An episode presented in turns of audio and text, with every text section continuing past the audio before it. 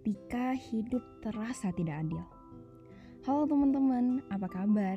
Semoga di mana pun kalian berada, kalian selalu dalam keadaan baik.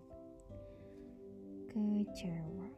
Hmm, pernah gak sih kalian ngerasa dikecewakan seseorang? Dikecewakan sebuah impian? Dikecewakan sebuah harapan?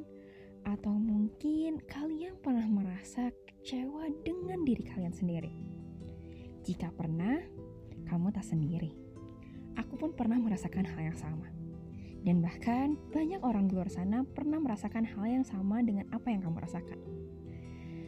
Um, tidak salah ketika kamu merasa sendiri di saat kamu merasa kecewa. Tidak salah jika kamu merasa kecewa dan bahkan sampai menitikkan air mata. Ketika tantangan datang bertubi-tubi secara bergantian, pukulan demi pukulan datang begitu keras membuatmu terluka, seakan-akan hidup mengajarmu dengan begitu banyak permasalahan. Percayalah bahwa sesungguhnya ada pelajaran besar terselip bersamanya, bersama kekecewaan yang kamu rasakan.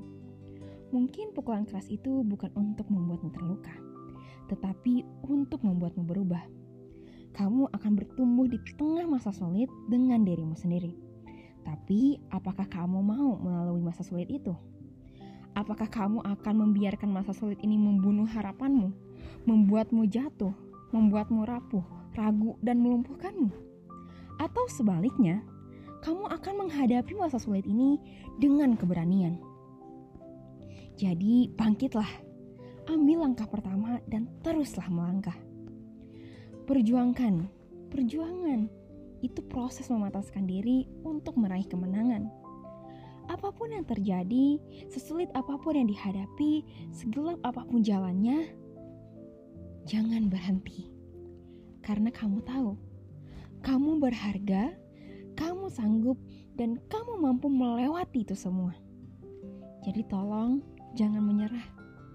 Bila tidak ada pundak untuk bersandar, ingat masih ada lantai untuk bersujud.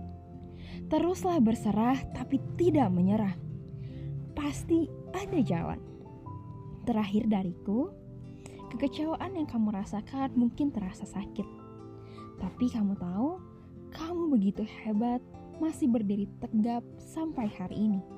Dan aku berterima kasih akan itu.